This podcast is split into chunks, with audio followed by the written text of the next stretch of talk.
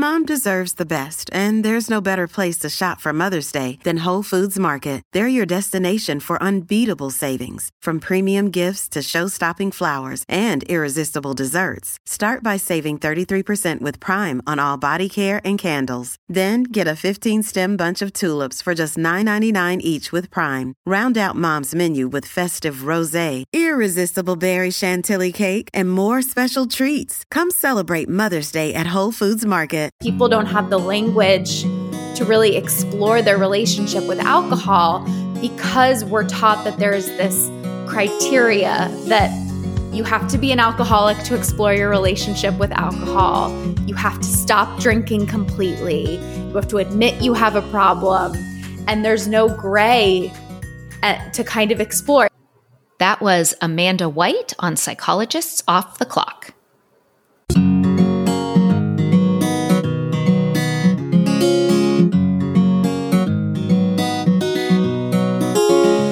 We are three clinical psychologists here to bring you cutting edge and science based ideas from psychology to help you flourish in your relationships, work, and health. I'm Dr. Debbie Sorensen, practicing in Mile High, Denver, Colorado, co author of ACT Daily Journal and an upcoming book on ACT for Burnout. I'm Dr. Yael Schonbrun, a Boston based clinical psychologist, assistant professor at Brown University, and author of the book Work, Parent, Thrive. And from coastal New England, I'm Dr. Jill Stoddard, author of Be Mighty, the Big Book of Act Metaphors, and the upcoming Imposter No More. We hope you take what you learn here to build a rich and meaningful life. Thank you for listening to Psychologists Off the Clock. We're proud to be sponsored by Praxis, the premier provider of evidence based continuing education training for mental health professionals. Praxis offers both virtual and in person trainings, and for the virtual trainings, they have both live and on demand courses. Check out their current offerings at praxiscet.com, or you can link to them through the offers page of our website, offtheclockpsych.com, to get a discount code for live training events. We all know there are trade offs in life, like having to drive a little further to save on gas or groceries. But when it comes to your health, you shouldn't have to trade off. So don't go back to that one doctor who's always late and rushes through your appointment just because they're close by or they take your slightly sketchy insurance. Instead, check out ZocDoc, the place where you can find and book doctors who will make you feel comfortable, listen to you, and prioritize your health. You can search by location, availability, insurance, literally no trade-offs here because with ZocDoc, you've got more options than you know. ZocDoc is a free app and website where you can search and compare highly rated in-network doctors near you and instantly book appointments with them online. My kid's pediatrician is retiring this summer, so you can bet I will be using ZocDoc to find someone new who we all love and trust. So go to ZocDoc.com slash POTC and download the ZocDoc app for free. Then find and book a top-rated doctor today. That's ZocDoc.com slash POTC ZocDoc.com slash POTC. Our sponsor today is Uplift Desk, creators of office furniture designed to help you work better and live healthier. I love my Uplift standing desk. It's solid and sturdy and allows me to easily transition from sitting to standing while I work with just the push of a button. The ability to switch from sitting to standing throughout the day has been a complete game changer for me. I feel so much better than when I sit all day, and it helps me stay alert when I get tired. In addition to standing desks, Uplift offers ergonomic office seating, storage systems, even walking treadmills for your desk. Everything you need to up your office game.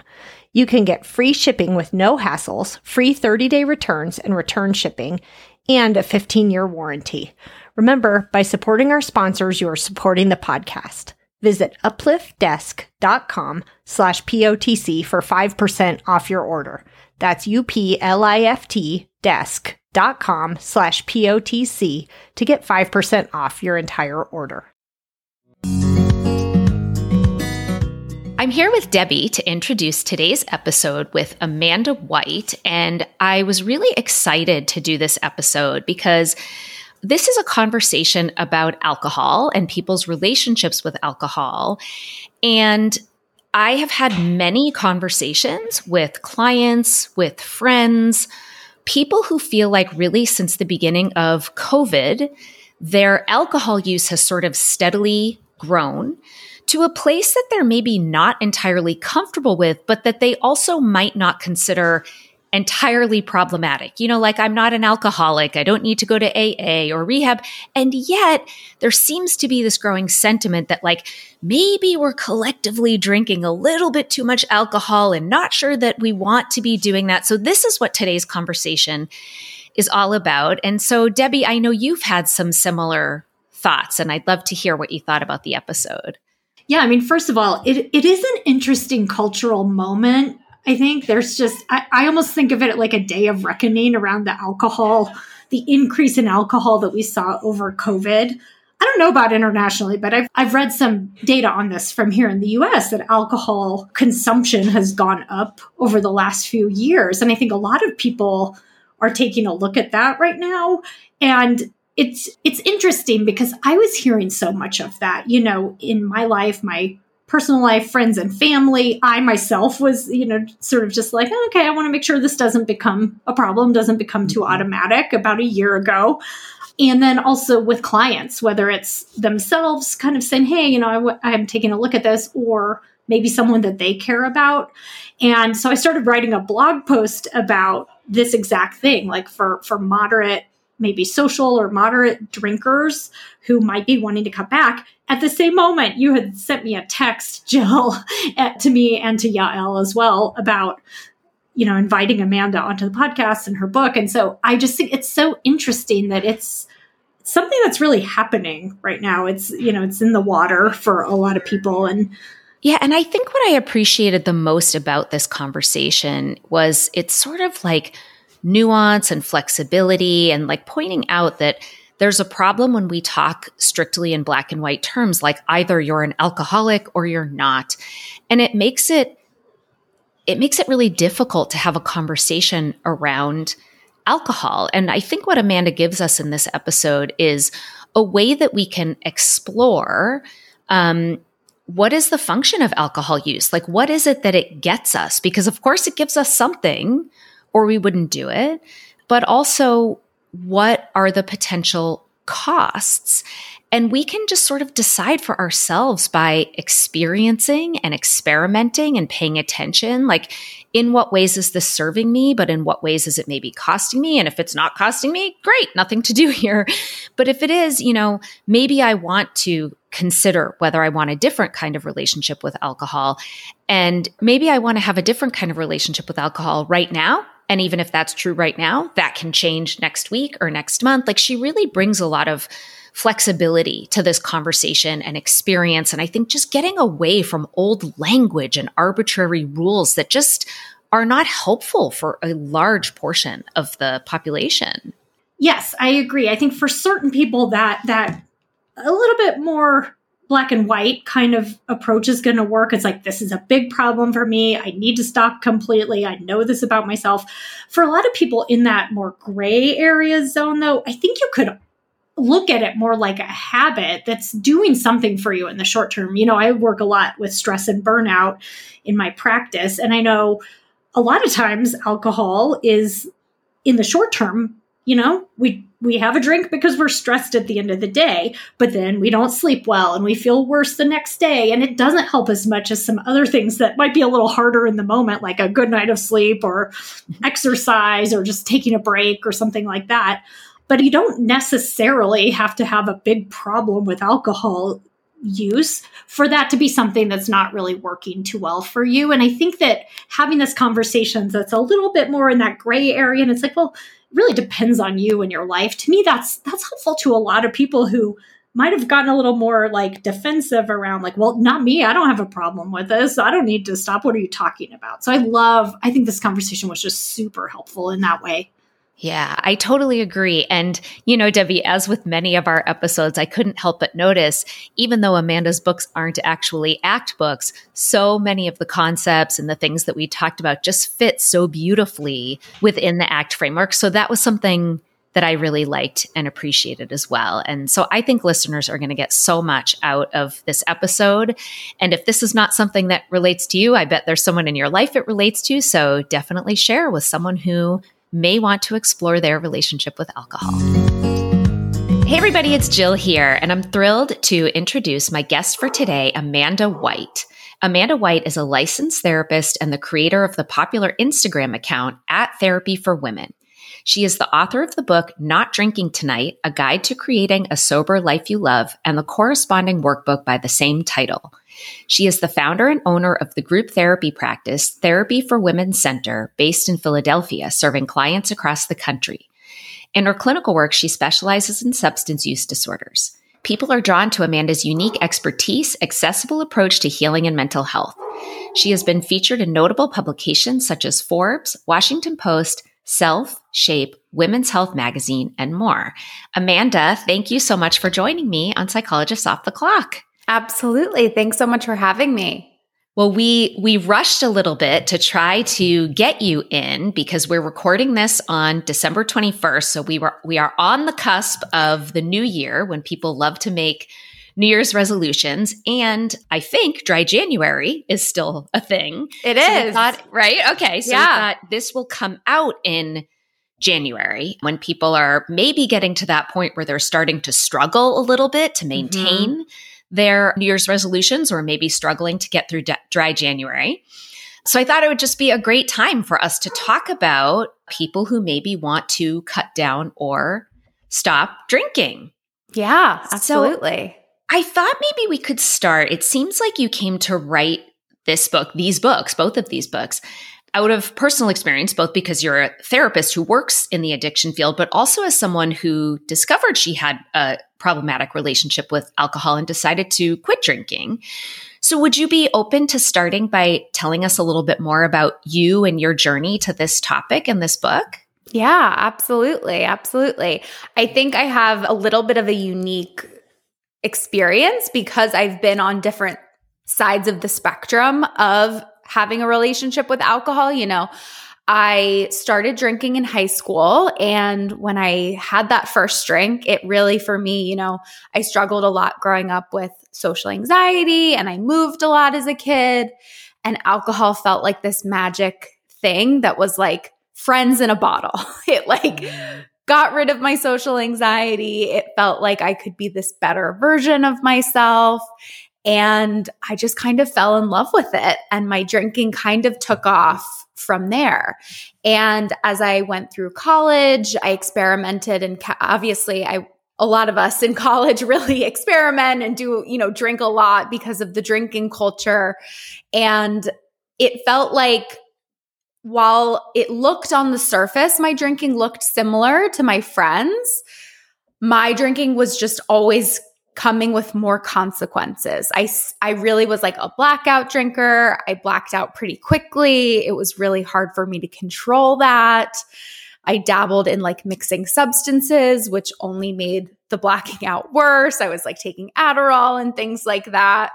And, um, you know, it got to the point where I lost a lot of my friends at the end of college because I would get into really big fights with them. I would like drive drunk. I would leave the stove on or leave the door unlocked or do things like that that just really, really made me not a good friend and not a good roommate. And, um, so I would say at that point, if you really look at my drinking, it was more on the, you know, moderate, severe point. I was drinking pretty much every day. And by the end of college, I started drinking alone, which changed my relationship with drinking a lot. And then after I graduated college, I also struggled with an eating disorder during this time. So I always knew that my eating disorder was an issue. I was bulimic. So it was like pretty obvious to me that I shouldn't be binging and purging many times a day. But when I looked at my alcohol, I really was able to justify it a lot because I would just be like, well, everyone else is drinking a ton. And, you know, we would joke about blacking out and doing dumb things when we were drunk. So it never felt like alcohol was really the problem. And when I graduated college, I was really lucky. You know, I'd seen a lot of therapists growing up. A lot of them I lied to, to be honest. I just kind of, you know, I was young. I wanted them to like me. I wanted them to think that I was doing well. And it wasn't until I found a therapist who was honest about, you know, she shared a little bit on her website that she was in recovery, that that gave me space for the first time in therapy to start being honest. Yeah. I wonder if there's a part two that you know if I'm honest, they're going to tell me I have to stop and I don't want to stop. 100%. Yeah. That was a Yeah. huge a huge thing for me. And you know, she we we worked on my eating disorder first and it was an interesting dynamic because I did slow down a little bit in my drinking when I graduated college just without that whole drinking culture. Mhm. But I was still drinking alone and, you know, I was still having consequences and blacking out, unlike some of the other people I knew. So it got to this point where maybe on paper I didn't look like I had a problem, but it was really, really impacting my mental health because a lot of the work I was doing with her was, you know, values work of what is important to me, what do I value in my life, how can I live a life that's in alignment with that? How can I stop people pleasing and start being more honest? And then I would get drunk and do everything out of alignment with my values and I had no control. So it was so hard to to reconcile that. Yeah. Well, and even with, you know, you named a number of consequences Yeah. that it might seem obvious this is a problematic relationship with alcohol. And even at that time, that wasn't clear to you. You know, you didn't meet criteria according to the DSM for an alcohol use disorder or abuse or dependence, probably Right. is what it was called at the time. Um, and that's something I really want to talk about here. So you have the the book that's a self-help book. So in the bio I mentioned there are two books by the same name. So one is a self-help book Yep. for, you know, the public, and then one is a workbook for therapists to Yeah. help clients, right? Okay. Yes. So, um I'm curious if you can talk a little bit in more depth about your target audience, like who these books are specifically geared toward helping because I get the feeling it's not just the people who are meeting criteria for very obvious substance use disorders. Yes, absolutely. And that was really why I kind of wanted to write the book is I feel like there was a really big gap in the market of almost everything that's written by a therapist is written for substance use disorders specifically or addiction specifically. And we leave out such a huge portion of the population. I mean, especially I think about the pandemic and how many more, you know, drinking went way, way up during the pandemic, but people don't have the language to really explore their relationship with alcohol because we're taught that there's this criteria that you have to be an alcoholic to explore your relationship with alcohol. You have to stop drinking completely. You have to admit you have a problem. And there's no gray at, to kind of explore. It's always right, like, is drinking bad enough that I have to stop? And instead, what I think the more important question is, is this good enough to continue? Like, is this, Mm. is drinking actually doing what it's promising to me that it's worth continuing? And what are the, the costs and benefits of it? Yeah. Well, I love that you bring up the pandemic because that's actually one of the biggest reasons I wanted to have you on. I just, I know so many people, and I will admit, myself included, Yeah. where drinking just sort of crept up over the course of the pandemic in a way that even without all of the consequences, it still just didn't feel right. Like it still felt like, "Ugh, I'm just drinking a little more than I'm comfortable with.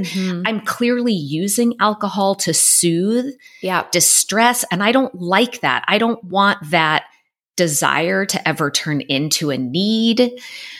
But for exactly the reasons you're saying, like, well, I'm not an alcoholic and I'm not having Right. any of these negative consequences, but like also, you know, how do I talk about this? How do I Mhm. find tools to help me go back? And I imagine for some people, this is still problematic because Yes. when you are doing that for a long period of time, a year, year and a half, two years, it probably gets increasingly difficult to stop, even if you don't consider yourself an addict or have specific physiological dependence or even tolerance. And I, one of the things I think is special about the, the books and that you mentioned there wasn't really a market before this is you really sort of stay away from the word addiction. And Yes. instead, you ask people the question Would your life be better without alcohol?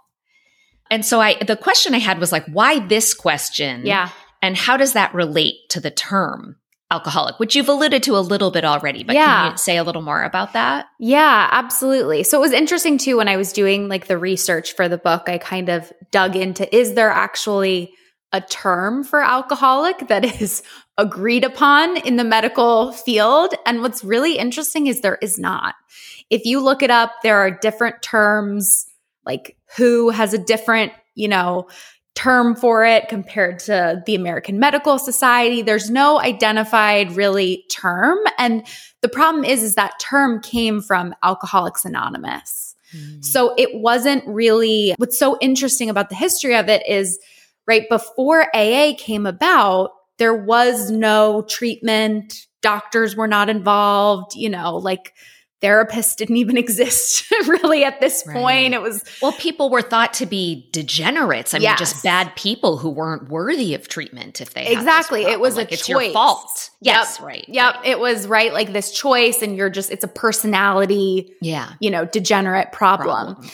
And people would just, yeah, like go to asylums and be locked up. And that was kind of how they dealt with it. So it's interesting because AA did so much, you know, in the early mm. 1900s of paving the way for how we look at this differently and talk about it.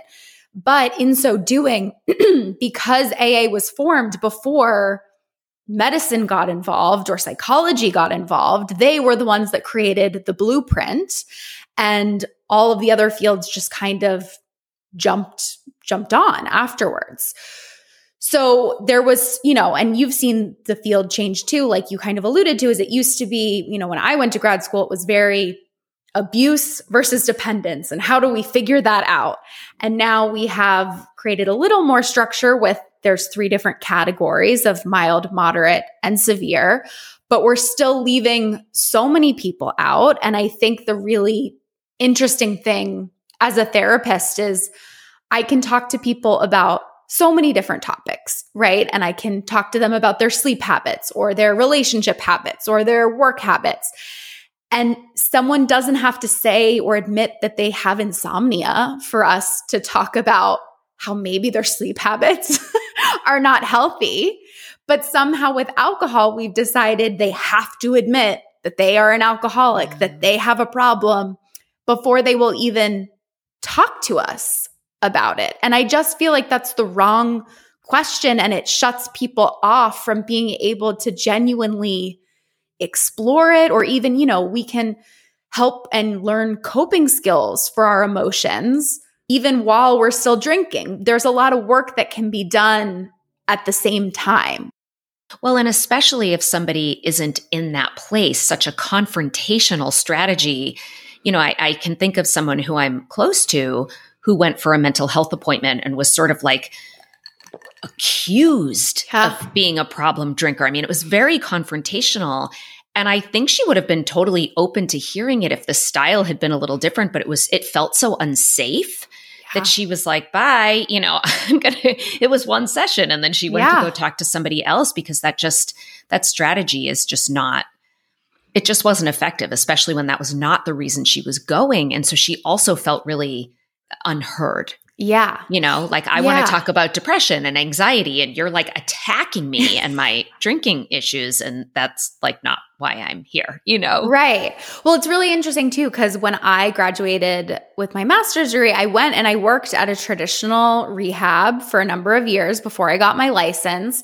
And it's really taught that way that like people are in denial. You have to break them down. You have to make them admit that they have a problem, which again is so antithetical to everything else that we learn compassion first, meeting people Right. where they are, listening to their perspective. So when I started my private practice, I had this background and you know, most of the people that were meeting with me if they had an issue with alcohol, they didn't meet criteria necessarily for, you know, an alcohol use disorder. They didn't need to go to rehab and I was stuck with how do I help these people reevaluate their relationship or change you know, get curious about it, cut back, maybe take a break, maybe even quit if they don't meet criteria, if they're not interested in AA. And that's really where kind of my work and the book came from is how I that was the question I came up with to start asking clients because I would say, you know, tell me about your relationship with alcohol and they would say, "Well, I'm not an alcoholic." Hmm. And it was like, "Okay." And normally I think that question can people want to shut down the conversation after that. Yeah. And instead it's like, "Okay, you don't have to call yourself that. What is your relationship with it like though? You know, what are would your life be better if you if you cut back or quit? Yeah. So what do you do when people say, "Nope, my life wouldn't be better." You know, like alcohol is a social lubricant, it makes me brave in social situations, you know, all the reasons that yeah. people give for why they drink. Well, I think the first thing to acknowledge that a lot of people don't is like alcohol does serve a purpose in people's mm-hmm. lives. And I think that black and white mentality of alcohol is poison and never does anything for anyone is just not true and like kind of ridiculous. like there's right, a it reason. works or we wouldn't do it. Exactly. Of course it, there's a reason. Exactly. yeah, and it's, it's especially for someone who drinks, you know, a bit, a lot, it's serving an even bigger purpose for them. It's doing something for them in their life. So I'm a really big believer and we actually have to identify what it's serving, what the role is, because without that, we can't start to think of different skills or replacement tools or, you know, how they can actually, to me, a lot of times what happens is we start drinking alcohol when we're young and we never actually learn how to make friends, how to deal with our emotions, how to date, how to have hard conversations, you know, how to socialize without alcohol because we just yeah. do it. So it becomes this way that we kind of fit sometimes like ourselves into society. And then we don't have to question whether our life actually works for us because alcohol kind of smooths the edges of different things.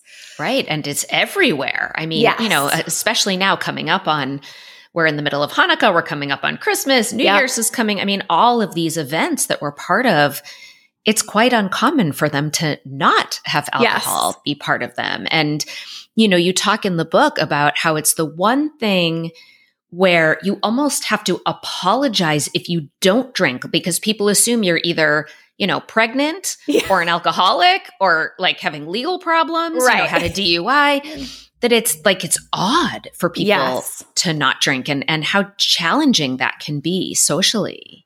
Yeah. So a lot of, I mean, in both books, but a lot of, I spend, you know, I have a whole chapter in both books about socializing and how to handle that and things like that. And I think because of what you just said, we get very obsessed with having the right reason to tell someone, like mm-hmm. the good enough reason that someone will accept why we're not drinking. And what happens is when we become very into the reason, people try to solve our problem called, I want to drink, but I have this reason why I can't. Instead of being like, I'm just not drinking tonight. Mm-hmm. I don't feel like it. I don't drink and really having it just be the choice. We get very caught in the reason. Well, and the assumptions I think we make if we're going to be the person who isn't drinking, there are a lot of assumptions about how other people will, will react or what they'll think. But I can think of a number of occasions where someone has told me they don't drink or they're not drinking. And I'm like, okay, cool. You know, like I wonder yeah. if there's more concern than there even really needs to be, if that makes sense. Yeah. I mean, I think that what's interesting is a lot of times people who stop drinking say to me, well, people think that I'm judging them and I'm not, or, you know, things like that. And sometimes that comes from they were judging people who weren't drinking because they oh, had an oh, issue right. with drinking yeah. and they're kind of like projecting it. Huh. Um, so I think that's like an, uh, you know, an important thing to, to remember too. Or if someone is judging you, it is it is their stuff right. that they're that's, doing. That's a them issue, not a you yes, issue. exactly. Right. Yeah, yeah. Well, let's talk for a second about therapists. So yeah. I I know you see, do you see predominantly people with substance abuse issues or do you see across the board kinds of problem? I specialize in substance use, but I Uh-huh. see a pretty wide range. I see a lot of clients who had them in the past and, you know, their life moves on and they have other things that come up and they stay in therapy too.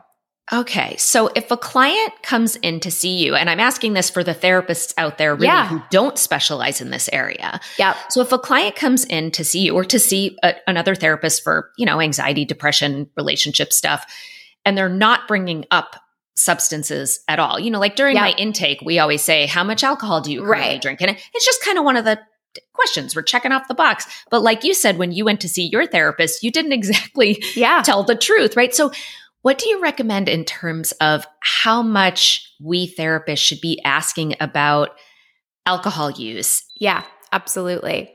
Well, I think what's really, I think number one, I think rapport is really important. I think you got to make sure that you have a good relationship with the client before you start digging into that really specifically. But my biggest tip is, I think trying to connect, you know, because I, I think that's right. A lot of people who come to see me, right, they present with anxiety, depression, relationship issues, whatever.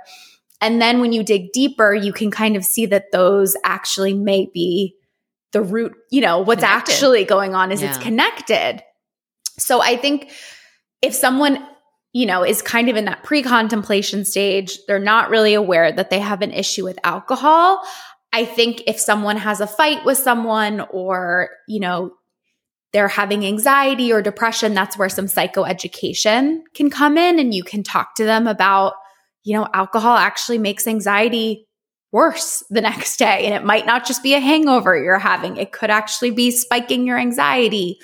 Or I wonder how alcohol played a part in this fight that you got in with your significant other. So I think it's really about showing the client how these issues they're having may be connected to alcohol rather than coming with the alcohol or the substance use first. Because again, Mhm. like you were saying with your, you know, that person that you knew or your friend, they're coming with a specific issue and they want to feel like their issue is being addressed and heard. And we're not like hijacking the conversation because we have an agenda that everyone should stop drinking or whatever. Right. Right. Well, and it's it's delicate too. This this dance almost like you know we know about psychological reactance, Right. right? If I Yep. say Amanda, you need to exercise more, you're you're probably like, well, I was just thinking the same thing, but now, damn it, I'm not going Right. to exercise all week because you're telling me I need to. And then there's also what we were saying before is like, I'm afraid if I tell you, you're going to tell me I have to stop, and I'm not quite there yet. Yep. And then depending on that stage of change stuff, you know, Yeah. this is where motivational interviewing Yeah. can be helpful, It's sort of like that delicate dance of like, Yeah. I need to roll with your resistance because if I push too hard, Yeah. You're out. So that that can be really challenging and and I think as therapists we need to pay attention to the response we're getting if I give you education. So for example, when I was reading the book, you give a lot of education about alcohol, a lot of things I didn't know. Yeah. And in reading it, I felt very open to it and was like Mhm. really interested and grateful that I was having this information.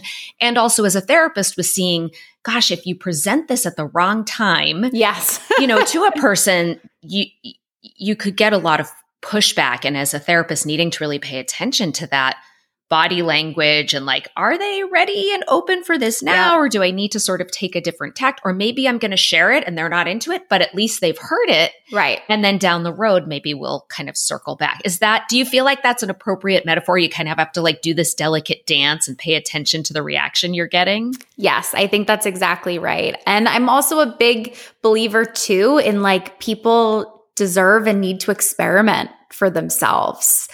And I think that that's not often the case when we're talking about substance use. It's not something I was taught. I was taught you tell people they're going to die if they keep Right. they keep drinking and for a lot of people that's just not true and I think sometimes there's, you know, like you said, there's more value to someone discovering this for themselves sometimes than us saying that. And and I think really as a therapist, like orienting yourself and checking yourself. And I've been surprised before. I mean, I don't drink, I don't moderate because moderation is too difficult for me and is too draining for me. But some people, they would rather, you know, they've had a problematic history with alcohol, but they like make moderation work. And it's who mm-hmm. am I to say that they're their life is theirs. They get to choose what they do. It's not what I would do. It's not what I would necessarily recommend, but people have a right to explore and try things and they may need to experiment. And that's why I do have like, I do talk about in both my books, you know, mindful drinking and moderation and, and ways people can do it a little bit more safely and, you know, from this harm reduction approach. Yeah. So it's almost like it, it doesn't have to be this AA, you know, you have to stop drinking cold turkey today and that's it. Yep. You're saying like this can be a process that unfolds over time. And if you want to start with moderation, let's see how that goes for yes. you and base this on your experience, not some set of rigid rules or predictions or assumptions. And it may be that you find you can't moderate in a way that works. And then maybe yep. we try something different, or maybe you can.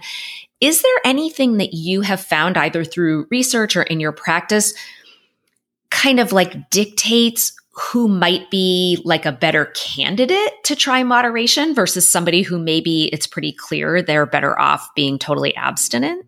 Yes, yes. And I also actually, I'm really proud of this. In the workbook, I actually have a quiz too that you can give to clients or you can kind of figure out for yourself as a clinician and it gives categories of someone who might be able to moderate, someone who probably can't, someone who's very unlikely to.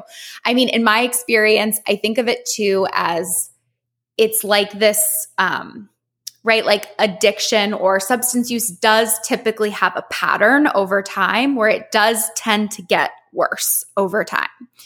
So that's one thing to really look at. And I have an exercise also in, in the workbook for like a timeline that can help people understand how their drinking has progressed over time. So I think that's like important data. Um, so yeah, it's kind of like I think the more severe your consequences have been, often that is a pretty big sign that moderation might not work for you. I think if you've dabbled in or been addicted to harder substances, drugs, other things, if you um, have a severe trauma history that is going to make moderation much more difficult or other mental health issues is going to make moderation more difficult. Um, what client, about family history? Yes that was yeah. yep family history absolutely is probably one of the biggest markers of that because we do know there is a genetic component to it. Um, obviously, if anyone is at the point where they're physically addicted to alcohol, it is going to be, I give a very, like, I, I will never say never, but I give an extreme, like, that's someone who I think it's extremely, extremely unlikely that they're going to be able to successfully moderate because their brain has changed and adapted to it over time. And I think one of the big ones that people forget is when someone has kind of like a magical moment or an emotional connection with alcohol, that makes it much harder for them to moderate as well. Like I kind of shared that emotional moment that happened to me where I experienced alcohol as the solution right to my social anxiety. So that's something that you can look for too where it might be that it is the solution to I don't know, them feeling confident you know, on dates, or it might be the solution to them not having trauma flashbacks, or maybe it's the mm-hmm. solution to them um, not having to deal with their family. Like if it's become this emotional, there's like an emotional hook point, it's going to be much more difficult for them because their brain really clearly associates alcohol with something that is a fix and a solution. So it's going to be hard for them to ever even if they cut back and things like that, their brain isn't going to forget that solution. Yeah, that makes so much sense. And you you give a lot of different kinds of examples in the book. In fact, in the self-help book, you have the three kind of characters. It's sort yes. of an amalgamation of people that you've worked with over time, but they all present in different ways and have different characteristics. But one of the things I think all of them share in common. I might be remembering that incorrectly, but that as I was reading it, I thought this must just be so many people out there. And again, kind of goes back to the why I try to stay away from the word alcoholic and why I ask about whether your life would be better without alcohol. is how often you have people saying, Well, I've stopped drinking for long stretches, so I must not have a problem. Oh, I didn't drink Yes. at all for the whole nine months I was pregnant, so I'm obviously not an alcoholic, or I don't drink every day, so I don't really have a problem, which means, you know, I probably am not a person who has to worry about this. I don't need to cut down or stop. And what do you say to those people or or who maybe have because if we're even talking about it, if you're even thinking about it, there's probably some inkling that Mhm. maybe you're not totally comfortable with your relationship with alcohol, yes. but also don't think you're an alcoholic and don't necessarily want to quit cold turkey. So what what's sort of the message for those, you know, people who may be listening having some of these exact thoughts? I mean, I think my message is like, I don't know, right? And like, that's what's so interesting. And that's why I think it's important to not get stuck on the alcoholic or not alcoholic is you get to call yourself whatever you want. I have no interest in what you could, you don't have to label yourself anyway. And that's really, I think, the power of it's your life. You get to choose. I think we can, you can stop drinking for years at a time. And that still doesn't mean that you're not having an unhealthy relationship with alcohol right now. Mhm. Um, and I think that's, you know, that's really where I came up with the term disordered drinking. And I like that term because I think it shows the nuance of number one, I think almost all of us go through periods of time, most of us probably in college, where we've had an unhealthy relationship with drinking.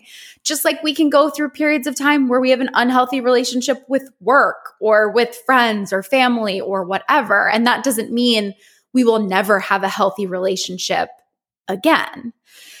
But I think it's still looking at just because you've been able to stop for a certain period of time or you don't drink every day, to me, again, it's still the question that matters is would your life be better though if you stop drinking or you cut back on drinking?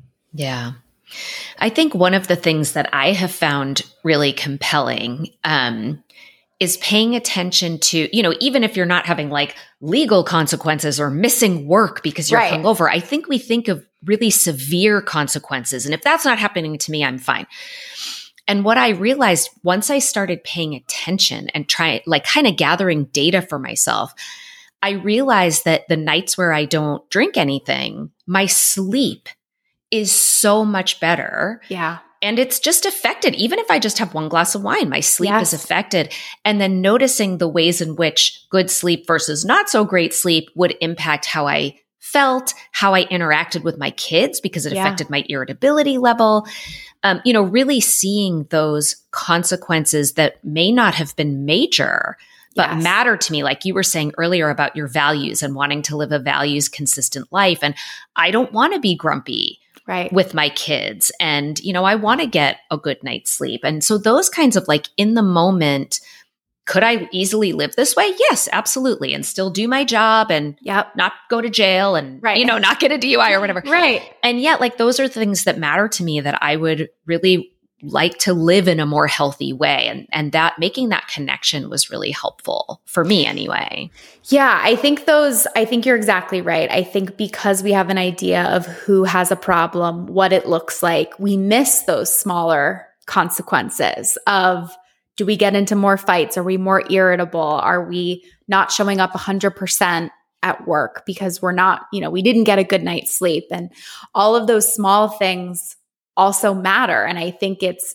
naive to act like those don't matter, where if we took alcohol away, those would be something that someone would be open to talking about probably in therapy. But the second it is connected to alcohol, people can get defensive or shut down.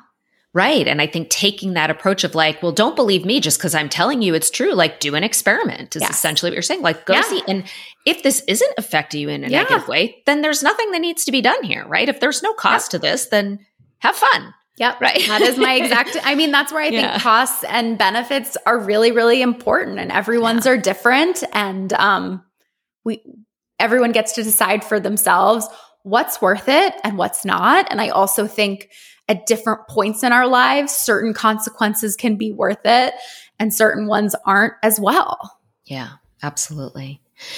You talk about um, you have a whole chapter actually on mindfulness. So how you know we mindfulness is such a buzzword. It's been Yes. kind of like bastardized in Yes. Western culture, and Um, so, talk to us about how mindfulness practices can be helpful for people who might want to cut down or stop drinking. Well, I think on a basic level, most people, when you're drinking, you're you're kind of doing it to shut off that part of your brain. You're kind of doing it so that you don't have to be mindful and you can kind of fall into a little bit of numbness. So I think naturally people who kind of struggle with drinking too much are not very mindful. Often alcohol kind of takes us out of our body and mindfulness is the practice of being present and in our body.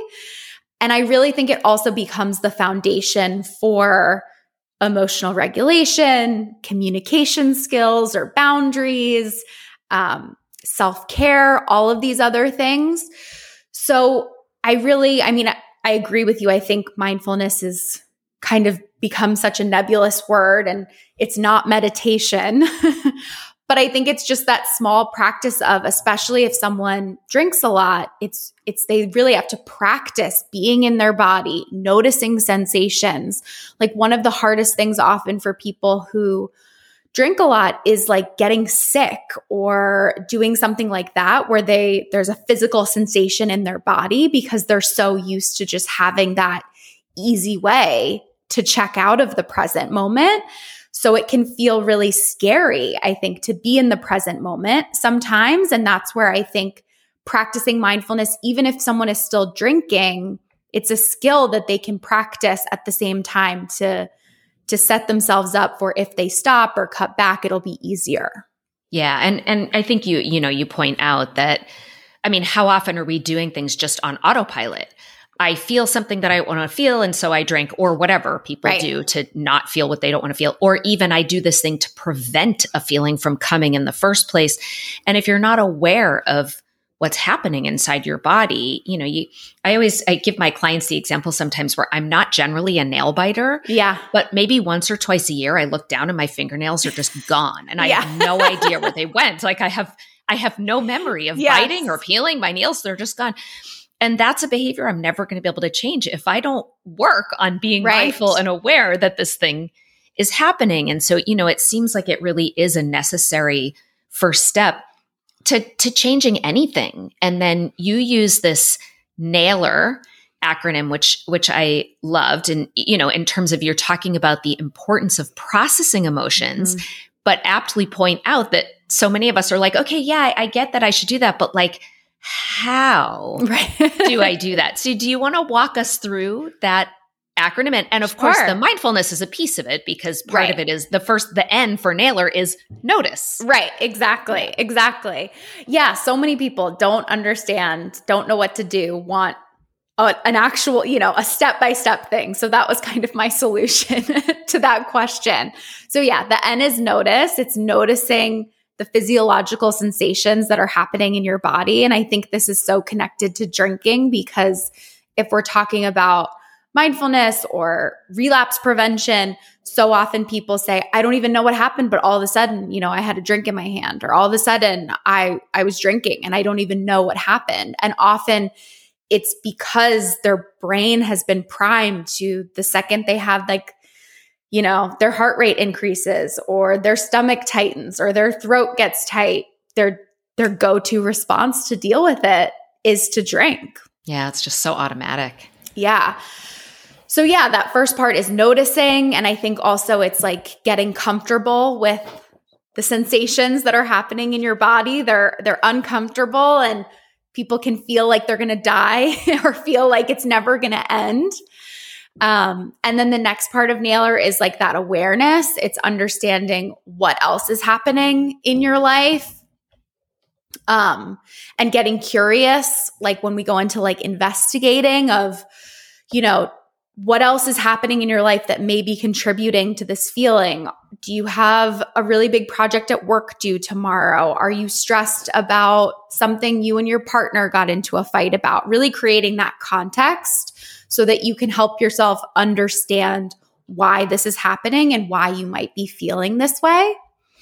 Um, the labeling, the L is really important because um, we, you know, there's been a lot of studies done that say that the more specifically we can identify how we feel, the better we're able to take care of ourselves. And I often give the example of, and I'm sure you know this as a parent, you know, when kids are young and they don't have the vocabulary to identify how they're feeling, they aren't going to be, it shapes how they feel. So if kids mm. only have the word mad instead of frustrated, maybe they're going to be angry and mad more of their life because they don't have that word to describe frustration or disappointment or something like that. Yeah. And I've been surprised just at how many even adult clients I have that they feel good or they feel bad. And that there really is a, a lack of ability to identify specific emotions that that's it's yeah. a it's a skill that really needs to be honed you know especially if it's something that was never taught growing up or or modeled right 100% yeah. yeah most i think there was a study done that said most adults only can name i think 5 or 6 yeah. emotion words which is not very many there are 1000s mm-hmm. that exist mm-hmm. and then you know the final process is kind of like exploring um, how that feels in your body, exploring what else might be going on, why you're feeling that way, making sure you come up with the right label. And then the final step is like releasing. It's like, you know, like I said, your body has a physiological sensation that comes up when you experience an emotion, and it's like energy and finding a way to work through that energy and release it, whether that's going for a walk or journaling or talking to someone about it, letting it go through your body and come out so that you fully work through and process that emotion. Yeah. And so so the the sort of shorthand would be you want to notice it, be aware of it, like label it and then allow and release. And the release yes. feels different to me than like you're not saying you have to go get rid of it because that's right. why people drink in the first place is yes. because they want to go get rid of it. So there's a I just want to make sure that's clear. It's yeah. Like, it's not do whatever you can to make that emotion go away. It how would you describe that difference? Like you talk about allowing and releasing. Yeah. And they're not they sound like they could be opposites but they're not actually like how do we allow and then what's the difference between release versus get, get rid of it avoid it Yes, yes. Um, I think that's a really good point. I think the best way to explain it is if you think about evolution and you think about the process of what we were born to do when we have that fight, flight, freeze kick in, which is essentially what's happening when we have an emotion. There's all this energy that courses through your body, and your body needs kind of a signal to know that you're safe. And mm. um, if anyone hasn't read the book Burnout, I highly, highly recommend it. They talk about this a lot in the Burnout book of how your body goes through this process normally. And in nature, if you see an animal that almost gets hit by a car, often they'll like shake to kind of release some of that, you know, cortisol that's pumped through their body and things like that. So it's, it's exactly, it's not about stopping feeling or getting rid of it. It's literally about just letting like that energy come through and and release in that way so that you can reset yourself yeah. a little bit. Yeah, the most recent time I had this experience, my son and I, I'm trying to remember what it was, but he's only 8 and we got in a dumb fight. Mm-hmm. And I was not I was really frustrated. Yeah. But I also was not acting exactly like an adult. And I went and ran on my treadmill. Yeah as a way like and that's what it felt like is like i i have all this pent up tension and frustration and energy and i need to go do something. And that's how it felt. It's like i wasn't pushing it away or avoiding it. I was releasing it. And then it put me in this more like homeostatic state. Yeah. You know away from fight flight into homeostasis where i then could go to him. And you know as i'm on the treadmill i'm thinking you are an adult. Right. He is a child, you know. So I yeah. was able to sort of work through it a little bit cognitively right. while also working through it physically. Yeah. And then, you know, was in a better space to be able to go to him and say, I'm sorry. Can we start over? Yeah. And he said, I'm sorry too. Yes. You know, and it was just, it, it's, I don't know that I would have been as well equipped to have that reparative conversation if I hadn't had that 30 minutes of just trying to release all that pent up frustration. Yeah. Exactly. We want ourselves yeah. to kind of come back to to baseline, come back to homeostasis. We don't want when we're in that fight flight freeze like the rational part of our brain kind of goes offline to protect us. So we're not able to have we're not able to be really insightful a lot of times or take you know responsibility for our part or things like that. And it right. doesn't always like exercise is a really effective way to do it. It could just be walking. But there are other things you even just like physical touch can be really powerful for people.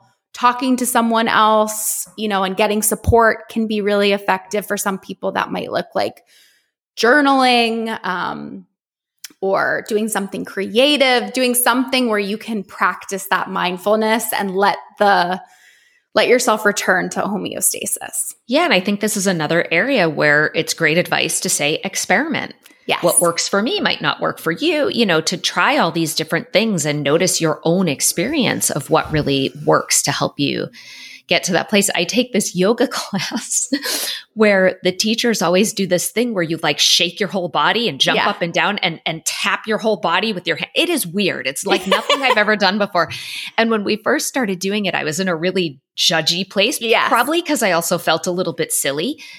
But when I just sort of like let go and let it happen, I was like, oh, that actually was very i mean it felt like it was this mm-hmm. big release. And now that i'm a little more used to it i'm like oh i'm like kind of on board with this weird jumping shaking tapping thing. Yeah. I i don't know what it's doing. But even you know like i liked it. Yeah it's like you could do a couple jumping jacks. You could like yeah. shake out. You could stretch yeah. a little bit. It you know it's what works for for you. Yeah yeah. I also love your chapter on self care. And we actually recently had Scott Barry Kaufman was on just a couple Amazing. episodes ago. Yeah, yeah. And you share his sailboat metaphor. Yes. And I had never seen that before. It's sort of like a reworking of Maslow's yes. hierarchy. So will you share that metaphor and talk a little bit about like what self care is and is not? yeah, And how that's important to cutting down or stopping drinking. Yeah. So Scott has this amazing because he kind of he did a lot of research on Maslow and Maslow's hierarchy of needs. And I think thinking of self-care in terms of needs is really helpful because it orients us into understanding how some things are self-care for one person, right? But not for someone else. If you don't have adequate housing, support in your life, if you don't have food on the table, all of those kind of basic needs, getting your nails done is right. not really self-care. And I think I think self-care has kind of also become this bastardized version on on social media where it's almost become the same as treating yourself, which is not what self-care is at all. Yeah. So yeah, so Scott Barry Kaufman comes has come up and re, kind of reshaped Maslow's hierarchy of needs where he talks about things as a sailboat. So the base of Maslow's, you know, um, physical needs, things like that still form the base of a sailboat, but he talks about how the higher level needs like growth and self exploration are like the sail of a sailboat where if we don't have that solid base of our you know physical and mental needs being fulfilled it is not going to make sense for anyone to be interested in traveling or growth or this exploration because they need stability but i really loved this idea that you can kind of open your sail and close your sail depending on what's going on in your life and what's relevant to you. So I kind of break up self care into a couple different categories. And I really am kind of the believer because self care was such a big part of the work that I did when I was getting into recovery of how do I actually take care of myself? How do I know what self care is? And I think that it's also really important to remember that it will change depending on what's happening in your life or what your needs are. You know, like before the pandemic, self care for me was often staying at home on a Friday night and like putting on my pajamas and like watching a movie. Where with the pandemic, my life shifted a lot. I didn't see that many people. so self care now sometimes is me like going on a date, leaving my house, getting dressed, doing these things that are totally opposite than what I did before. So I think that's really frustrating for people because they want just a list of self-care Right, things. like a prescription. yes. Yeah. but Tell me what to do. Right, exactly. But it's a lot more fluid than that. And it really Mm-hmm. depends on your life, your values, your needs. Yeah. Do you have a way that helps people? I can just imagine people saying like, I don't even know what I need. Is there is there a question or two people might be able to ask themselves to try to figure that that base of the boat, what that even is? Well, I think one thing that can really be helpful that I like to give clients to ask themselves is how will you feel afterwards? Like after you've completed this kind of activity. Because I think anxiety can also get in the way, right? Where people say, I'm so anxious going to this event. I don't want to go. This doesn't feel like self care. So I'm going to take care of myself and I'm going to cancel. Mm-hmm. But then they feel really bad after they cancel or they wish they would have gone and they let anxiety kind of rule that. So that's where I think thinking about after you've been, after you've gone, after you've done the thing, how do you feel? Because if it's like skipping a workout, for example, there are times where I've skipped a workout and it's been because I just like didn't feel like going and I got distracted and I didn't prioritize myself. And then after, you know, the class was over or whatever, I felt bad and I was like, you know, I probably should have gone. That probably wasn't self care for me to not go. But there have been times where I've been injured, I've been sick, I've been so busy that I really needed that time. And afterwards, I've been like, yeah, I made the right decision. I'm glad I didn't go. So that is, I think, one helpful question that people can ask themselves. I love that. I think that's such a that's such that is really great. I've never thought about it in that way and there's so much flexibility in this because what self-care is looks like today is going to be different from what it looks like tomorrow. Yep. And it's not just this list of, you know, 10 things that count as self-care for every person in every context. It's really much more nuanced. I think that's fantastic. yeah. Um, well, we're starting to creep up to the end here. And of course, as always, I have so many other questions. The books are fantastic. There are, you know, there's a whole chapter on boundaries that's awesome. There's a chapter, like you alluded to earlier, about how to handle social situations. So I really recommend, you know, therapists who want to learn more about this to help their clients can pick up the workbook and other people who are considering um, wanting to cut down or stop drinking. I, I just found it such a useful resource. I'll I'll end with one other question that I think can come up for a lot of folks, which is what to do if somebody that we're close to, you know, a, a parent, child, partner, friend, if we think that their relationship with alcohol is problematic, but they don't agree or they don't see it. Any advice there?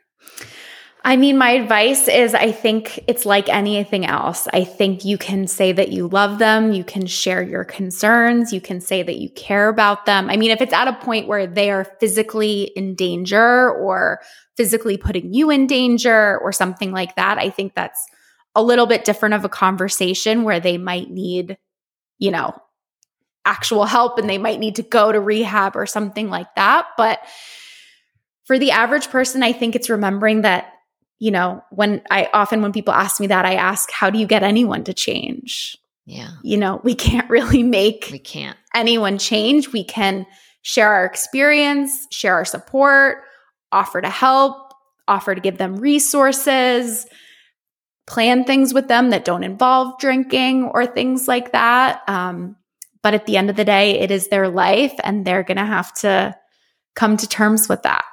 Yeah. Yeah.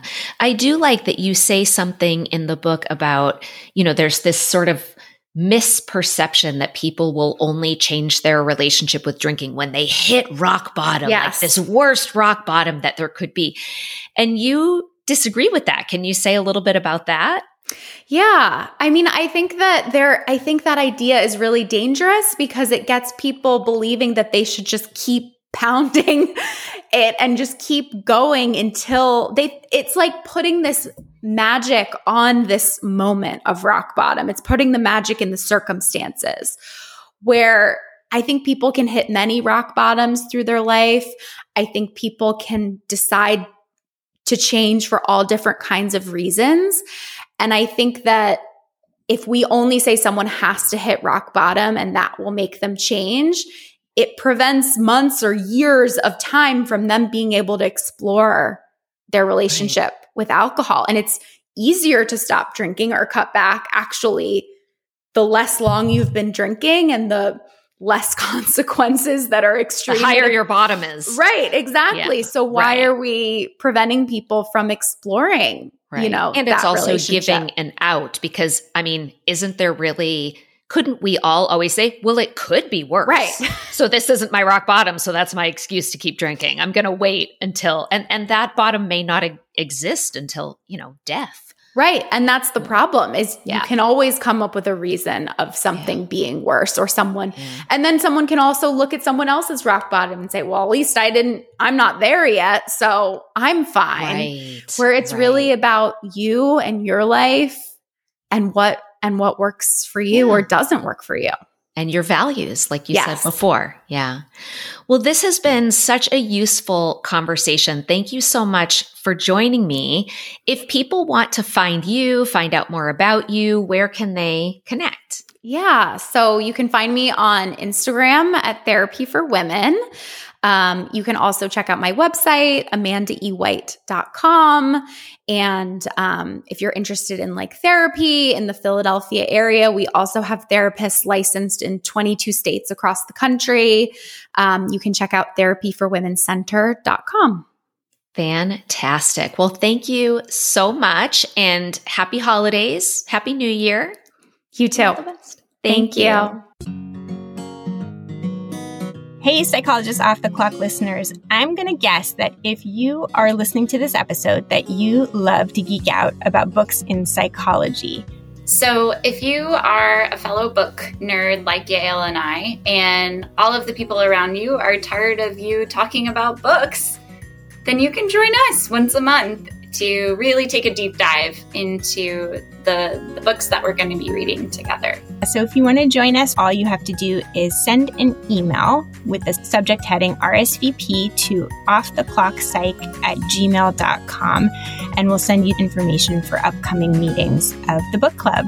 We hope to see you there. Thank you for listening to Psychologists Off the Clock. If you enjoy our podcast, you can help us out by leaving a review or contributing on Patreon. You can get more psychology tips by subscribing to our newsletter, and you can find us wherever you get your podcasts. Connect with us on social media and purchase swag from our merch store by going to our website at offtheclockpsych.com slash merch. We'd like to thank our strategic consultant, Michael Harold, and our dissemination coordinator, Katie Rothfelder. This podcast is for informational and entertainment purposes only and is not meant to be a substitute for mental health treatment. If you're having a mental health emergency, dial 911. If you're looking for mental health treatment, please visit the resources page of our website, offtheclockpsych.com.